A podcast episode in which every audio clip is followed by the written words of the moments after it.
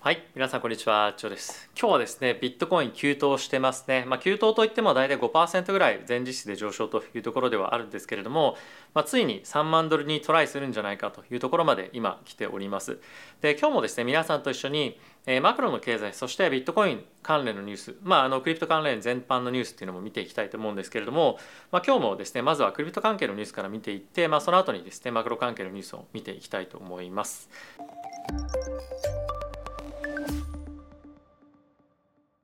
はい、ということでまずはこちらのニュースから見ていきましょう。えービットコインの投資家がですね、まあ、今どんどんどんどん、えーこの,、まあ、あの長期保有に向かって今動いていっているような形になっていったりですとか、まあ、あとはですねここ最近クリプトの中でもやっぱりビットコインの保有者っていうところがかなり加速度的に伸びているっていうような状況になっているというのが、まあ、こちらのニュースになっていますと。で皆さんに見ていただきたい、まあ、データというかですねこのチャートなんですけれども、えーこちらですね、えーこれ何を表しているかというと1ビットコインじゃなくて10ビットコイン以上持っている人の、えー推移になっていますと。でこれオレンジがですね、えーその数値なんですけれども、まあ、今どんどんどんどんこの10ビ10ビットコイン持ってる以上の人たちの数が上がっていって下がって、えー今最高値を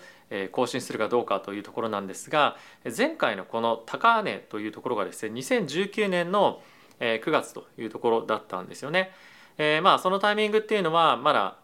前回のバブルの、まあ、手前のタイミングではあったんですけれども、まあ、バブルの水準にかなり近いところまで今、えー上がってきているというか、まあ、バブルと同じようなぐらいの水準まで、えー来ているということでまあやっぱりかなりビットコインの資金の流入っていうところが今、えー続いてますよね。でこれに加えて、まあ、ちょっと上に行くとですねグラフはないんですけれども、えー1ビットコイン以上持ってる人の数っていうのはですね、まあ、史上最高値っていうところを今更新していってるんですね。なので、えーお金をいっぱい持ってる人もまあそうでない人って言ったらおかしいかもしれませんがビットコインに対してまあちょっと興味あるなっていう人とビットコイン結構興味あるなみたいな人たちのまああのクジラまでいかない人たちの数っていうところが今かなり大きくなってきてると。でこれっていうのはやっぱり今までだと、まあ、クジラの人たちに対してビットコインが集中しているっていう図がですね、まあ、あったと思うんですがこのビットコインの保有者が増えれば増えるほど、まあ、やっぱりビットコインに対して、え世間の興味が増えているというところでもあると思いますし、まあ、あとはですねやっぱりビットコインへの実際の資金の流入が見えているっていうのは、まあ、すごく勇気づけられる内容なんじゃないかなというふうに思いますと。でもう一個ですね見ておきたいのがここの下にもあるんですがビットコインを持っているんですけれども、え持っていながらビットコインのその保有しているビットコインを、え特にまあ売ったり買ったりせずに、え長期保有しているよという人のあの人っていうかまあ人もそうですけれども額がですね今ものすごく増えてきているというのがこちらに記載がありますと。でそれをですねカバーしているニュースがこちらなんですけれども、えーとですね、今大体どれぐらいの規模になっているかというと、えー4ビリオンをですね、まあ、超えてきていると。で4ビリオン US ドル分のビットコインでかなり大きい金額なんですが、えこれもですね、え2019年の12月ぐらいのタイミングですと。まあちょっとバブルが崩壊する前ぐらいのタイミングだったかな。あその前か。バブルに行く前ぐらいのタイミングですかね。の、えあのまあそれぐらいの規模に今なってきているということなんですけれども、えしかもですね、ここ過去4週間で、え20万ビットコインの、え積み上げっていうのが、まあ、されていますと。まあこれかなり大きな金額なんですが、まあ、やっぱりここ最近 SEC がですね、えーまあいろんなあのことを発言していますがかなりやっぱり重要だなと思うポイントとしてはビットコインはもうこれ証券じゃないよっていうふうになってますよね。でそうなってくるとじゃあ仮想通貨何買おうかってなった時に安全性が、まあ、規制っていう観点から安全性が一番高いのは、まあ、やっぱりビットコインなんですよね。で、えーつい先日ですね、えーブラックロックが ETF、えー発表しましたけれどもブラックロックに関しては1回しかたった1回しかですね ETF の申請が通らなかったことがないということもあるので、まあ、かなり高い確率で、この申請が通る可能性があると。でプラスそれに加えて、後ほども見ていきますが本当に世界的な金融機関がですねこれクリプトの分野に対して今投資をしていて事業を始めているというのが、すごくマーケットが今期待している部分だと思うんですね。まあ、ちょっと大きな金融機関やってるよぐらいじゃなくて、実際にやって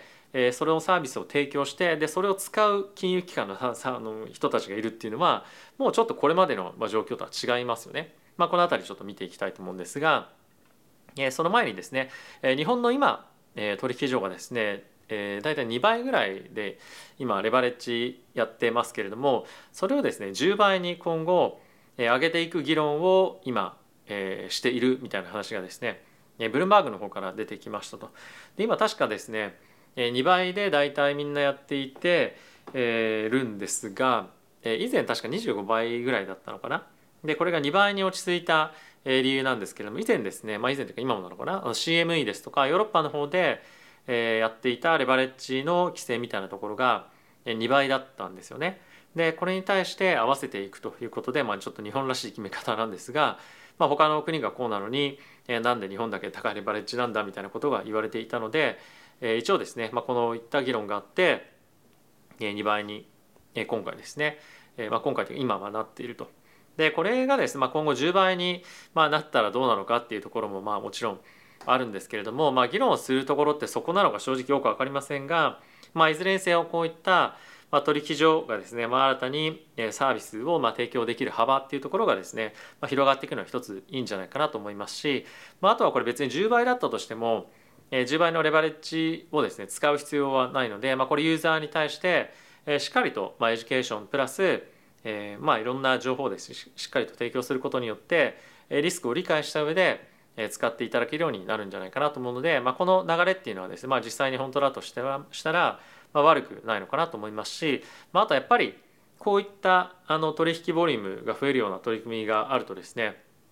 え liquidity っていうところもえ増えていくと思いますし、まあ、あとはいろんな金融機関もですねえこういったまサービスをですねあの使うことによって日本国内でも取引できるようなえ状況になってくるんじゃないかなと思うのでこの辺り一つ楽しみな取り組みかなというふうに思います。はいでまあ、そんな中ですね先ほどちょっと話をしたえチャールズ・シュワブシタデルがですね今作っておりますというかもう作ったのかな？EDX っていうですね取引所があるとでこれ先日こういった取引所ありますよというふうにお伝えしましたけれども、まあ、実際にこれローンチされたというのが、まあ、今日のニュースになっていますと。でこれですね非常に面白いなというふうに思ったポイントがいくつかあるんですけれどもこの EDX に関しましてはお客さんが、まあ、ユーザーがお金を取引所に振り込むじゃないですか。でその場合この EDX ですよね、はい、EDX 自体はお金をですね保管しないんですね、まあ、これは別のところで預かり資産業務をやってくれるところでお金を保管するのでこの EDX 自体がですね何かこのお金を使ってするっていうことができない仕組みになってるんですね。でプラスそれに加えて取引が行われたもののその取引っていうのもこの EDX 上のプラットフォームではやるんですけれども、まあ、別のところからですねリクイリティを取ってきて、えー、まあマッチングするみたいな感じなので、まあ、ここはちょっと箱を用意してえみんなにですね取引してもらいながら、まあ、そういったサービスを提供して、え自分たちではですね、まあ、あのお客さんのお金に一切タッチしないように、まあ、していると。で、えこれはですねやっぱりそういった預かり産業務を別のところにやってもらうことによって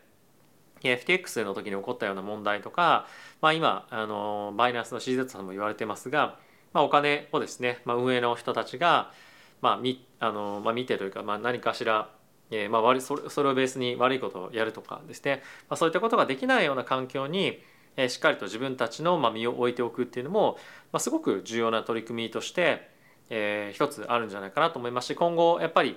SEC が、まあ、いろんなところをですね、まあ、監督していく中で、えー、一つのモデルケースになるんじゃないかなと思うので、えー、今後こういった、まあ、スキームでですね取引所の運営運営みたいなところが行われていくんじゃないかなというふうに思うので、まあ、非常に楽しみな、えー、これ一つニュースなんじゃないかなというふうには思ってます。まあ、あとはですねここの EDX が扱ってるえー、トークンっていうのがですねこれすごく正直重要だなというふうに思っていて、えビットコインイーサライトコインビットコインキャッシュなんですね。で、えー、これらの金融機関が関わっている取引所が扱っているトークンがこのまず4つということはほぼほぼこの4つのトークンに関しては証券認定される可能性が、まあ、低いと思うんですよね極めて低いというふうに僕は思うんですよ。でそうなってくると、まあ、他のアルトコインがどうかどうどうかっていう話よりも、まあ、やっぱりこれらの4つのトークン特にビットコインとイーサーっていうところに関しては資金がですねさらに入りやすくなるんじゃないかなというふうに思います。でかつこのこれらの金融機関はですねもう絶対と言ってもいいほど、えー、もうすでにまあ、いろんな、まあ、SEC の関係者とかに話をしているはずですし、まあ、CFTC の方でも話をしているはずなので、えー、まあそういった話をベースにしてこういった取り組みがですね、まあ、行われているんじゃないかというふうに思うので、えー、この一つの扱い扱っているトークンがこれらっていうのは大きなポイントだと思います。はい、で、えー、これ以外のニュースを見ていきたいと思うんですがヨーロッパの方ではですねドイツバンク、まあ、日本でいうとドイツ銀行というふうに言われていますが、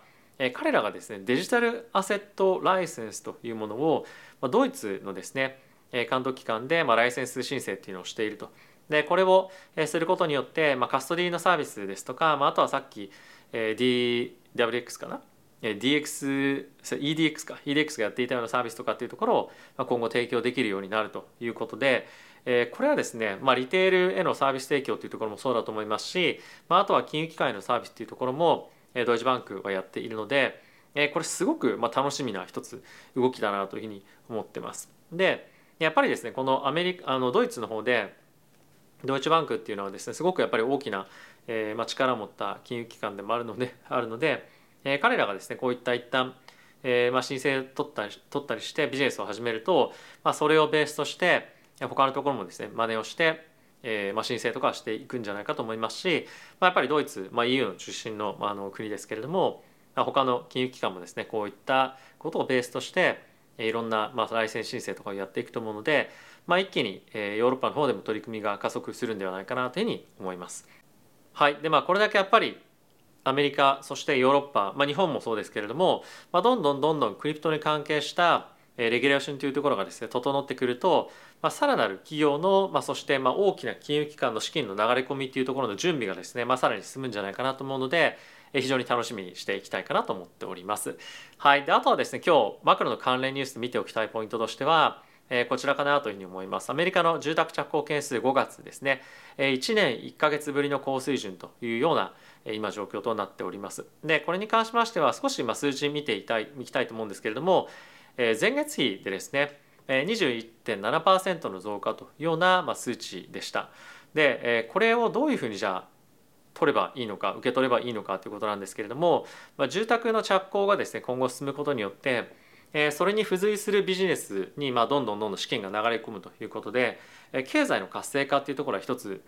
あると思うんですよね。でプラスそれに加えてここ最近すごくですね住宅の、えまあ、在庫が非常に足りてなかったということもあって、え住宅のですね、まあ、あの価格が高騰していたと思うんですが、まあ、今後このように供給がですね進むことによってえー、住宅の価格の、まあ、安定化というところにつながってくると思いますし、まあ、それがですね家賃の低下というところにもつながってくるんじゃないかというような見方も今後、えー、このトレンド次第ではなってくると思うので、えー、一つですねこれは金利低下要因となって、えー、いい、まあ、ことなんではないかなというふうには思っています。はい、で、えー、これを受けてですね一応今のところ FOMC での利上げ予想みたいなところは、変わっていません。えー、次の7月の、えっと、26かな？26日の FOMC では引き続き25ベースポイントの利上げというところが今織り込まれているので、まあ、あまり影響ないかもしれませんが、まあ、引き続き経済指標そして今週はですね非常にたくさんの FED の関係者のスピーチそして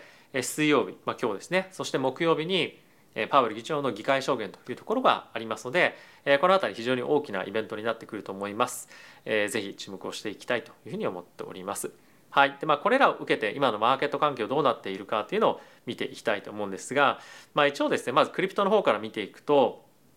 ビットコインはですねここのサポートラインというところを大きく今抜け始めていますと、まあ、テクニカルで抜けたというよりも、まあ、やっぱり、まあ、今日も何回か話をしたブラックロックの ETF の申請っていうところが一番大きなニュースなんじゃないかなというと思いますし、まあ、あとはさっきあのお話をしたシタデルをはじめとしたですねアメリカのトップの金融機関がやっている DWX がですねビットコイン、イーサレム、ライトコイン、そしてビットコインキャッシュの取り扱いを始めたというところで、まあ、ある程度どこどこのトークに対して投資してもいいかみたいなところがある程度見えてきてるっていうのも一つ大きなポイントになっているんじゃないかなというふうには思っております。で、イーサーの方も引き続きですね、まあ、あの上昇しているんですが、まあ、やっぱりビットコインの方が、まあ、今資金が入りやすい状況にはなっているかなというふうに思います。はいまあ、これがすごくあの、まあ、重要だと思っていてやっぱりビットコインが今のタイミングで先行しているっていうのは、まあ、明確にもう証券でないというところが、まあ、しっかりと出てきているというところに加えて、まあ、あとはオンチェーンのデータもですね、まあ、ここ最近やっぱり非常にビットコインに対してまあポジティブでえビットコインをですね持っている人数っていうところが、まあ、どんどんどんどん今急速に、まあ、オールタイムハイを超えてきてるっていうところも、まあ、やっぱりビットコインの興味がですね、まあ、進んでいてえかつビットコインをですね売りたがってる人っていうのも、まあ、今すごく減ってきてるんですね、まあ、今のマーケット環境の動き見れば分かる通り、まあ、やっぱりビットコインすごく底堅いですよね。でかつ今アルトコインに対しては、えー、ここ最近ですねえー、証券なんじゃないかっていうようなやっぱり見方が強まっていることもあってこれビットコインドミナンスですね、えー、マーケット、まあ、仮想通貨マーケット全体に対してのビットコインの時価総額の割合なんですが、まあ、これが今えー、かなりまた上がってきているというのは、えー、まあ今の流れが組んでいるところだと思いますし、まあ、さらなるビットコインの資金の集中というところが、えー、こういったところにも、えー、一つ見えてくるんじゃないかなというふうには思っております。はい、でこれ以外にですねえ今のあの株式マーケットを見ていきたいと思うんですけれども、えナスダックについては今日はちょっと一旦弱含んでいるタイミングもあったんですが、えまあ、特に大きなニュースがなかったということもあって、えまたな値は戻ってきていますとでただしまあ今日先ほどもあった住宅着工件数の、え、まあ数値が、まあ、あったこともあって、まあ、金利が高く維持される可能性っていうのも、え、同時にやっぱり経済が強いということで、まあ、あると思うんですよね。でまあその辺りの懸念も若干あってちょっと株式マーケットをですね、売り込まれるようなタイミングも、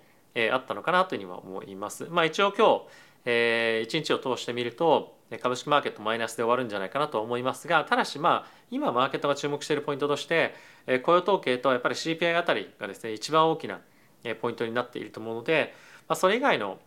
経済指標に関してはインパクトっていうのはまあそんなに大きくは正直ないのかなと思います。まあ、さっき申し上げた今週はですね FED の関係者のスピーチっていうものが非常にたくさんあるのでそこがまずは一旦の注目ポイントにはなってくると思うのでこのチャンネルでもですね引き続きカバーをしていきたいかなと思っております。で念のためなんですが、まあ、金利の方を見ていくと、一応ですね2年債の金利は今日はま若干低下、10年債の金利に関してもま若干低下というところで、先ほどの、申し上げたま住宅着工件数の、えー、まあ何て言うんですか、まあ、けあの物価下落への期待みたいなところが、まあ、出ているのかな？若干出ているのかなっていう感じですね。まあ、ただこの辺りに関してはほぼまあ動いてないもまあ、同然っていうほどのあの、まあ、10ベース動いてるので、まあ、あの10年債結構動いてますけれども、まあ、レンジ内での推移というところで、えー、ここ最近のボラティティと比べてみると、まあ、あまりインパクトがない、えーまあ、状況なのかなというには思っております。はい、でやっぱりですね今日のようにビットコイン、えー、動いてきています仮想通貨も、まあ、仮想通貨全般として動いてきてますよね。えー、こんな状況の中やっぱり皆さんに、まあ、本当にこれあの、ま、何度も何度も言ってますけれども、まあ、これバイビットですとか、まあ、ZoomX もそうですけれども、えー、本当にまあこのキャンペーンでもらえるボーナスっていうのは皆さんが入金するお金よりもですね先に使用されるともうこれものすごく重要なポイントだと思いますし、まあ、あとはですね引き続き、まあ、ちょっと、えーまあ、海外の取引所を使うのはどうしよう怖いなみたいな人もまあ、もしかしたらいるかもしれませんけれども、まあ、使い方が分からないとか、まあ、そういった際にはですね僕はまあフォローアップしたりとか、まあ、何かトラブルがあった際にはえーまあ、僕もですねフォローアップしたりもするので、まあ、そういった観点でも、まあ、以下の概要欄のリンク使っていただくと、まあ、あのいいのかなというふうには思ってます。まあ、これはあのですねこれまでも、まあ、正直やってきたことではあるんですけども何かあれば、えーまあ、コメントだったりとか、まあ、あとは、まあ、DM の方でもですねいただいたりはしているんですが、まあ、あの全て何でもかんでもできるかどうかっていうのは分かりませんけれども、まあ、ある程度本当にまああのトラブルになりそうなところだったりとかは、え僕の方でもサポートできればと思いますので、えー、ぜひですね概要欄の方から使い方リンクあの使い方動画っていうのもあるので、え参考にしていただければと思っております。はい、ということで皆さん今日も動画ご視聴ありがとうございました。また次回の動画でお会いしましょう。さよなら。